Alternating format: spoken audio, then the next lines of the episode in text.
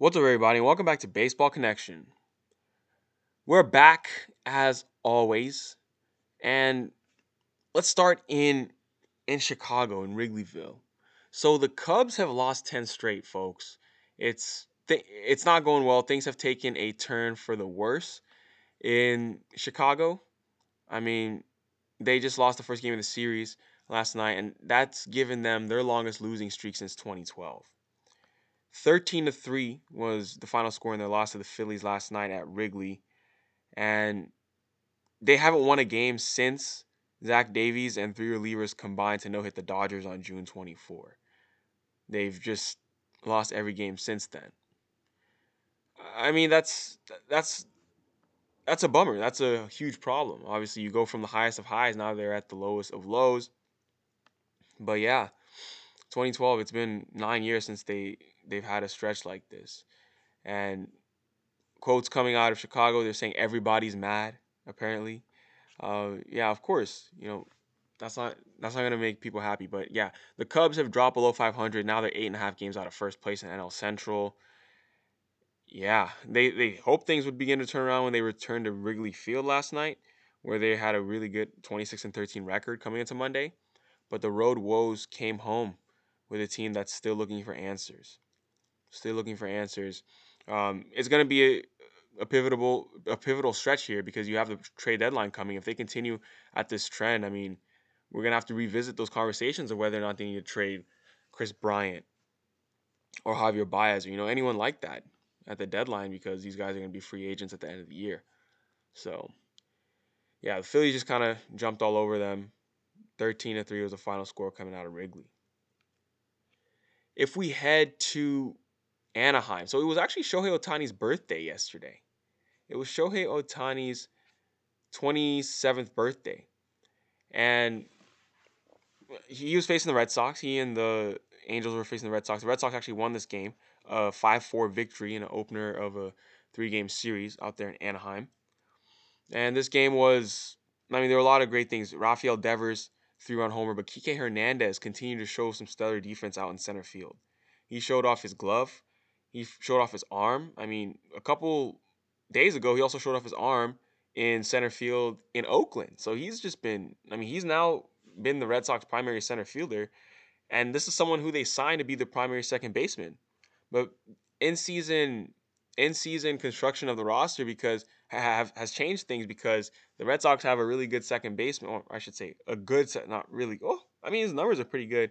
Christian Arroyo has been much better than anyone expected at second base for the Red Sox. I mean, there was a question of whether he or not he'd even make the team coming out of spring training. Now he's he's playing second base for them on most days. I wouldn't say he's their everyday second baseman, but he's playing there a lot and he continues to impress. So they're gonna keep throwing him out there. So Kike Hernandez is their center fielder, and now defensively, Kike has just been putting up monster numbers.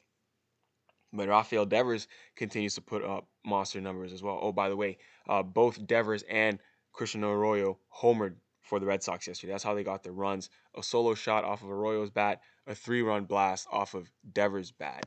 Martin Perez started five and a third with one earned run for the Red Sox. And I, like I said, it was Ohtani's birthday. Um, he was DHing one for five yesterday. And um, yeah, they were able to tame him. The Red Sox had a lefty out there, able to tame him and keep him in the yard. Not many teams have been able to keep him in the yard. Obviously, he leads the major leagues in home runs. So I keep talking about the impending trade deadline, right? It's coming up, it's coming up, it's coming up. So who are some pitchers who could be on the move before the deadline, right?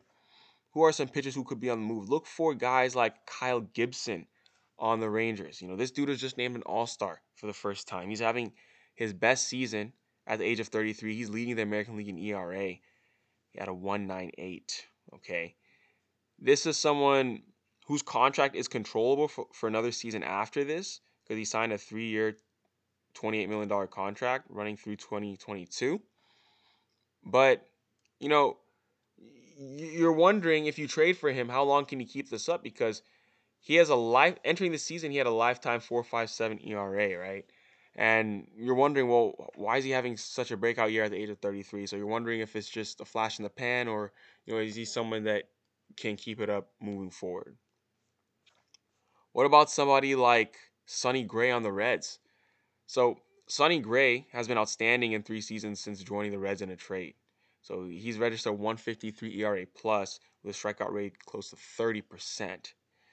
And I mean, this is of all the pitchers who were likely to be traded, I would say Gray would be near the bottom because the Reds are still in that National Central National League Central race. I mean, entering yesterday, they were seven games behind the Brewers in first, but you know, you know how things can change. You know how things can change. So maybe the, the Reds wouldn't want to give up. They probably won't give up, but someone like a like a, a Kyle Gibson or someone like a Jose Berrios. So Jose Berrios of the Twins. So he's not an ace, but he has a very long track record as an above average starter. He's durable. He can get strikeouts. I mean, since the beginning of 2017, he's 12th in the majors in starts, 10th in innings, 16th in strikeouts with a 115 ERA plus. Right. So this season, a 118 ERA plus, 96 punchouts in 94 two thirds innings. So you you know what you're getting from this guy. You're getting a good two starter. You know, like best case scenario two, worst case scenario three starter. No worse than that. He's right in his prime at age 27. He's under control through 2022. So you can pencil him into your rotation for next season as well as this year, right? So I think this is this is the this is probably the best starter on the trade market if the Twins decide to go that route, which they really might. But this could this is someone who could definitely help a playoff team that needs pitching. And definitely can help a playoff team, team that needs pitching. So I just had to do a double take there for a second, but yeah. So if we head down to Miami, the Marlins beat the Dodgers yesterday, and Trevor Rogers continued. So he was just named an All Star the other day, and you know continues you know continues his strong season. He was good against a dangerous lineup. Five innings, two earned runs. Opposing him was Walker Buehler, five innings, three earned runs. But the Marlins got the win here. Marlins got the win here, five four over LA. If we move out to San Diego, what happened over there? So the Nats beat the Padres. Trea Turner. I mean, this dude, he returned to Petco Park. Remember, this is someone who used to be in, he he used to be in the Padres organization. You know, he well he came up with the Nationals, but he was a minor leaguer with the Padres for a little bit. Um, he was a player to be named later. I'm I forget, I'm now forgetting which trade it was, but there was a big trade. Uh, I'll I'll remember it after this, or you guys can fill me in. I remember there's a big trade where Trea Turner went over, and he was a player to be named later. No one really saw it coming. I have a feeling it was like a. Uh, I'm not even gonna not even gonna guess. But yeah, yesterday in his return to the lineup, um, he it was a series opener against the Padres. He actually missed the whole four game series against the Dodgers over the weekend, but he jumped all over a Joe Musgrove 94 mile an hour fastball in the top of the first inning, sent it soaring 410 feet to left field. Like, okay, that finger's good because he jammed his finger sliding into third to complete hitting for a cycle. So he, he gets in there, he hits a home run, and you're like, okay, yeah, this dude, this dude is uh he's ready to go. He's ready to go. You know, we talked about Alcides Escobar. Alcides Escobar coming over to the Nationals in the wake of the Kyle Schwarber injury. Alcides Escobar was three for four yesterday. You know, he was leading off for the Nats yesterday, and he was three for four. He's like, okay, yeah, I'm here, I'm ready to play, and playing second base for them. So you're like, okay, well, we'll take that if you know if that's what we're gonna get to replace Kyle Schwarber. Of course, you're not gonna get the kind of power, but and then Josh Bell, three for five yesterday with a home run in the seventh inning as well. Th- those are the main contributors, and then you know Victor Robles two for four the double. Th- those guys were the main contributors with uh, with multiple hits for Washington, and they got a seven five victory over San Diego. So that is that's basically gonna be it, folks. That is gonna be it. You know, a lot of cool series kind of kicked off yesterday.